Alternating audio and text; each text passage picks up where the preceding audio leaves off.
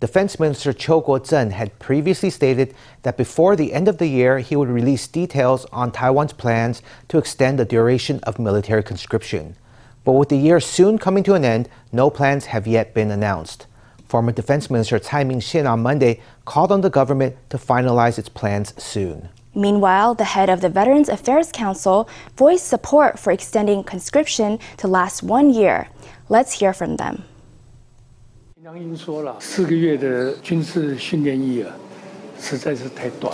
I mean well when I say that four months of military training for conscripts is not enough, so I think that extending the military training past four is quite reasonable. Four months of training is not enough for a soldier or for battle personnel. This is governed by law, and there are legal procedures. We can't just decide to change it and change it on the spot. So we should listen to what the Ministry of National Defense has to say about war readiness and the international situation. Whatever findings they have gathered during their research should be something that we all respect. It's not something for everyone to criticize. The president and the premier wanted to avoid it becoming a topic during the presidential elections. Extending conscription to one year should be decided before the end of the month, because that's a very important issue for everyone. No plans have yet been finalized to extend conscription, and some reports say that the government does not want the matter to be an issue in the 2024 presidential elections. The Ministry of National Defense has rejected such claims, saying that there are many matters to consider.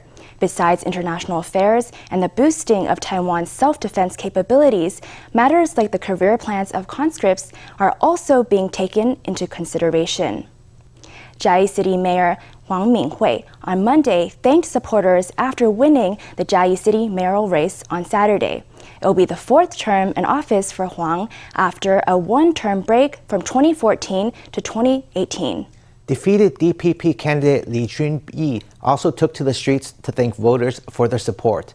His loss has refueled calls for reform within the party, with a cabinet reshuffle expected in January. On a truck cruising down the streets of Chiayi, Major Huang Minghui thanked the almost 60,000 voters who supported her to win another term in office. 感谢数票，咱共同写历史，伫上对地这么悬的天气，大家人有责任、用心，共同写历史，做伙拼。 Huang has won a fourth term in office, making her the first local leader to serve four terms in the same city in Taiwan's history. Defeated DPP candidate Li Junyi also took to the streets of Chiayi on Monday to thank his supporters. 我们在乡亲的温暖的支持下，我们会继续往前行。 We continue to move forward with the warmth of our supporters. I've been in Jiayi for more than 20 years. I've never left. Where I work is another matter. I always think about how to help Jiayi, what approaches I can adopt to help. Now that the election is over, I think I might rest for a few days. Within the party, the loss in Jiayi is being seen as an extension of the DPP's defeat in the local elections last month. Calls for reform are only getting louder.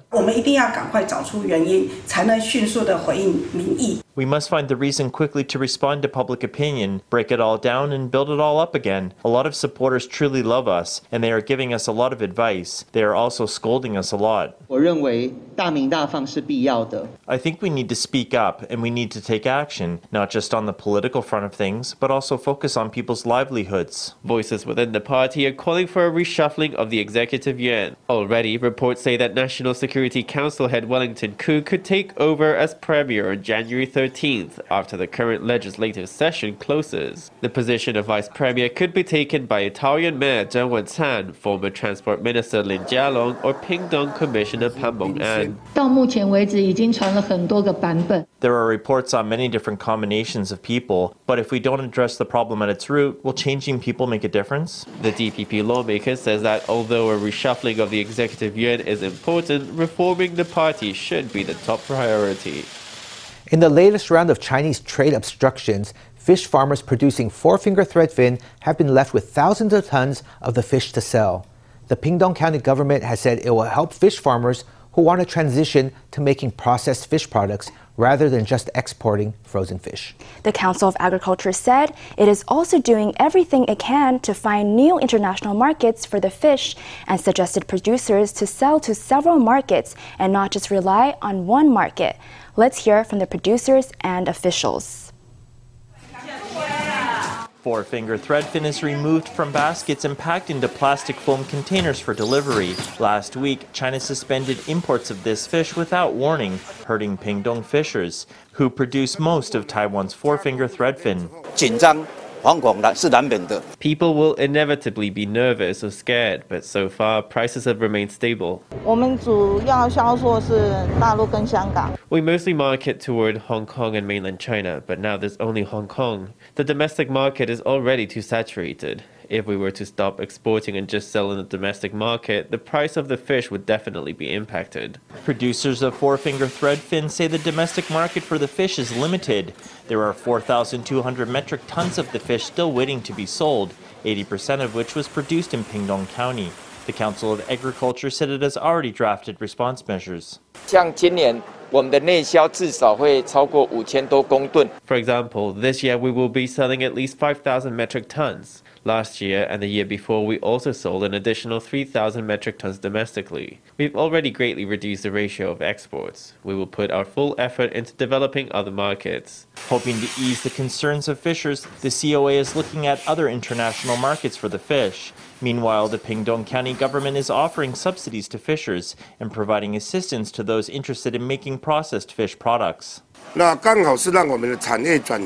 We want to help our industries make the transition. You can't rely fully on a single market. Fishers can sell their fish to several international markets and at the same time diversify their domestic marketing through processed products to adapt for the future. Officials hope farmers of fresh fish can adapt to a changing market by making processed fish products, like pre seasoned fish for supermarket shelves and snacks made from dried and salted fish. Whatever fish farmers decide, it is clear that they cannot continue relying on the Chinese market exclusively.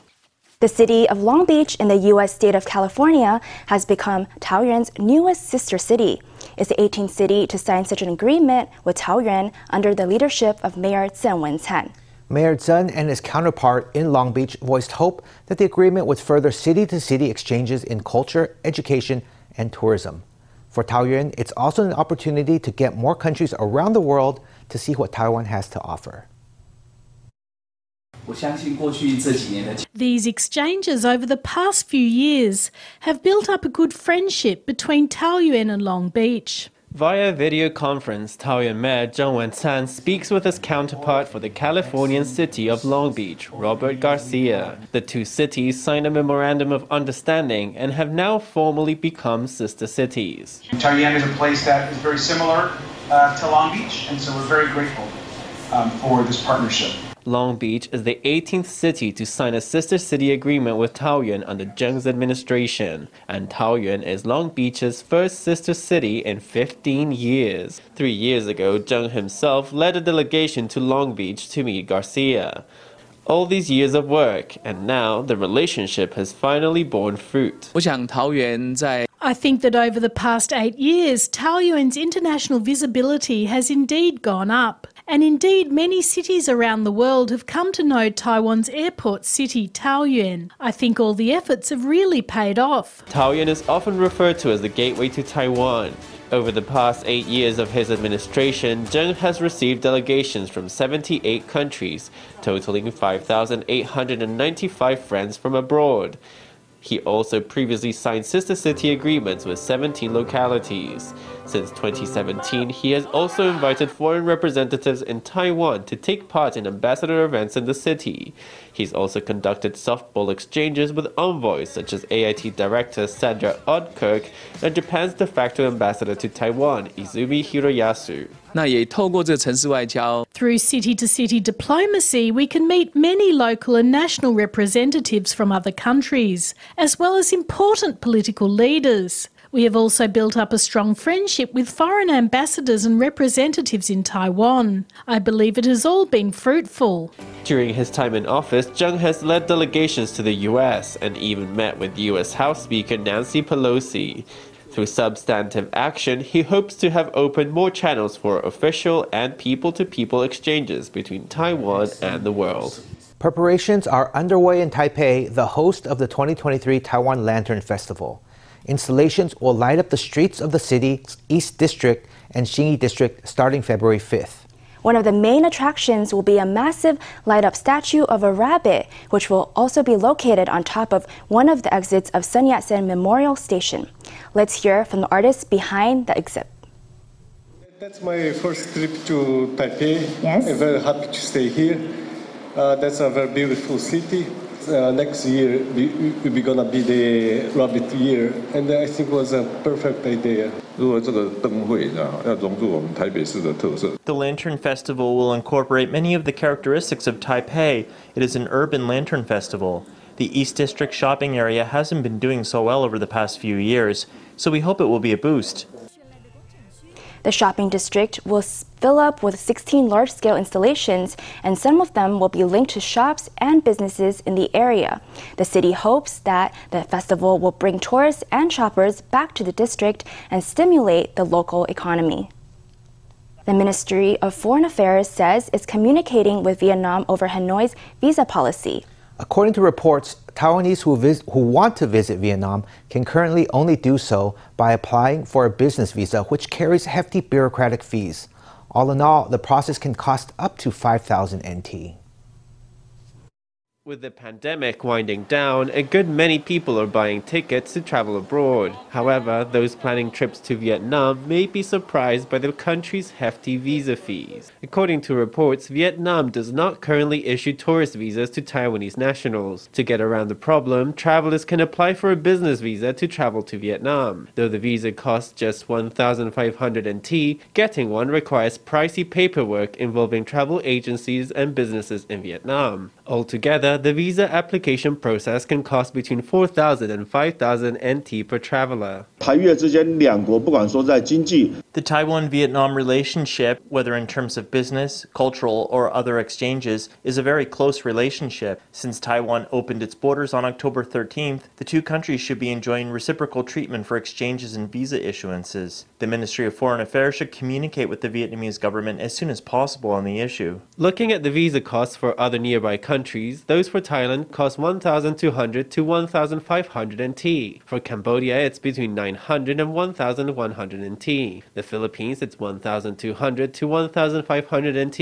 And Indonesia, it's 1,100 NT. That's quite a difference from Vietnam. One lawmaker has called on the foreign ministry to communicate with Hanoi on the issue and to request that fees be made reasonable and more in line with the country's neighbors. The time and fees to apply for a visa to Vietnam are much greater than before the pandemic. MOFA and our representative office in Vietnam have already brought this up with the Vietnamese government several times. We've expressed our concerns, and they are taking the issue seriously. They said they are investigating and will make improvements. The Foreign Affairs Ministry said it would continue to follow up with Hanoi and that it would not allow Taiwanese visiting Vietnam for tourism to be unfairly treated. Here's a public service announcement from the Bureau of Consular Affairs. Recently, a lot of Taiwanese have been applying for passports to finally travel abroad after years of COVID restrictions. But reports have emerged that one person was turned down from getting a new passport at their local office after losing it for the third time in 10 years. Let's hear from the Bureau of Consular Affairs. It's not that the person in question won't be able to apply for a new passport. It just means that the approval process will be longer than normal. That's according to Article 21 of the Passport Act. According to the Act, travelers who apply for a new passport twice within 10 years due to a lost or destroyed passport may face longer processing time of up to six months. The validity of their new passport may also be shortened to between 18 months and three years. Tonight, we meet one of Yunlin's most dedicated seafood farmers, Li Zongchan, is known by locals in Taishi as the Clam King. He's working hard to promote his hometown nationwide by spreading the township's most distinctive product. He's also committed to making clam fishing more economically viable for young people. Fried, boiled, or made into a soup, clams are always a delicacy. Taishi Township in Yunlin is Taiwan's top clam farming region, both in terms of quality and quantity. 60% of Taiwanese clams are from Taishi. When I first started promoting it, it was really dreadful. Everyone was like, Taixi, where's that? None of my customers knew where Taixi was. Now, when I go around, everyone knows. That's my goal to get Taixi out there. Lee has been raising clams for almost three decades. To increase the profile of his hometown, in recent years he has traveled the country to promote Taixi Township. Anywhere there's an invitation where I can apply, I will try to go. I've been to Kaohsiung's Nong 16 Park Market, Hope Square in Taipei, Taipei Expo Park. Because there are lots of customers there, I have to take my best products for the customers so they can compare them. Lee has won first place at the County Clam Show for many years in a row. Locally, he is known as the Clam King, but no number of medals will ever quench his passion for learning and continuously refining his farming skills. If I've got time, I always go to the Cultivation Society's classes and the Fisheries Agency classes. You have to attend classes for some certifications, and I go to all of them. And I go to all the tutoring sessions to increase my basic knowledge. Taixi faces a quintessential seaside town's predicament. As its population has dwindled, the economy has withered. So Lee is determined to promote not just the local clam industry, but also find ways to make work for young people in the town. He helps to support newcomers to the industry and provides farming education to help more people experience the joys of life in Taixi. I can introduce people to the fish ponds and give lectures. I want to start with Tai Si. Taixi. Taixi has an elementary school and a junior high. I'm starting with farming education, and after that, I'll turn to cities outside the county to promote the tourism industry. Lee also advocates for farmers to sell their produce directly in the town, promoting the image of the industry and attracting young people into the field. His hope is that one day the town will be synonymous with high quality seafood. Many people, young and old, like to play with Legos, but only a few can make it a career. Today we meet two Lego lovers who get paid to make creative, customized sets. So far, they've made anniversary gifts, landscapes, and other Lego sculptures for clients including a hotel and a social media influencer. They say that business is thriving with annual revenue of up to 4 million NT.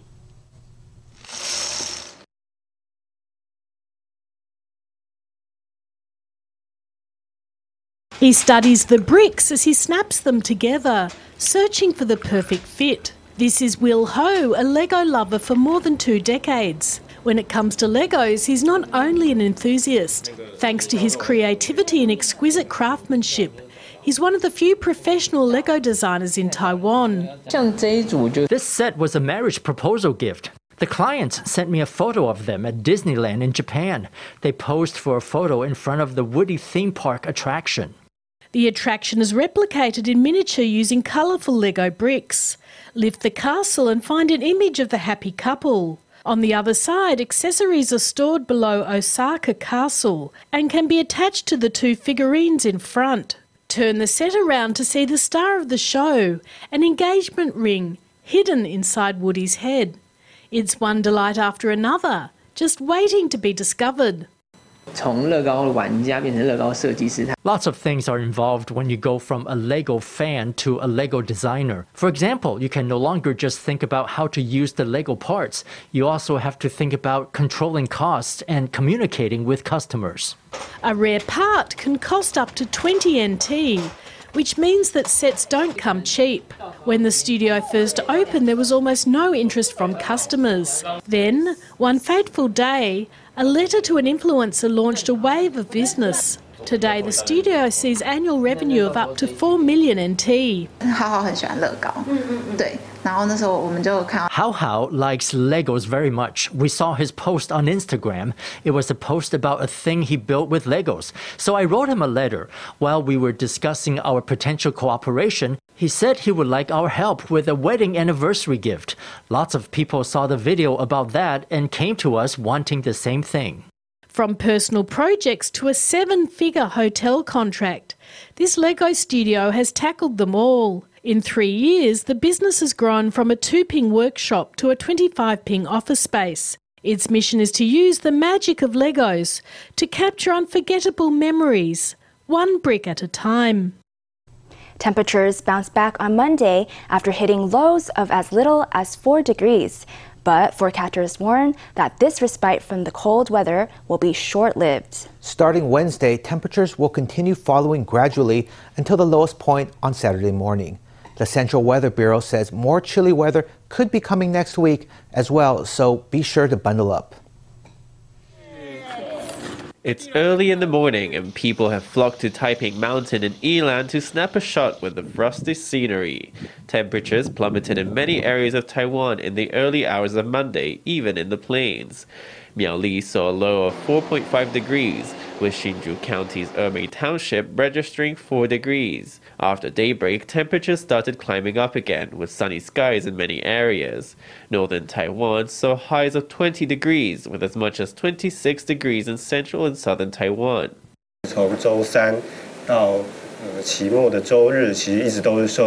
From Wednesday to Sunday, we will still get some impact from the cold air mass. Especially on Saturday and Sunday, it is likely that we will see temperatures below 10 degrees. After Thursday, Taiwan will see clear or cloudy skies with just scattered showers along the east coast.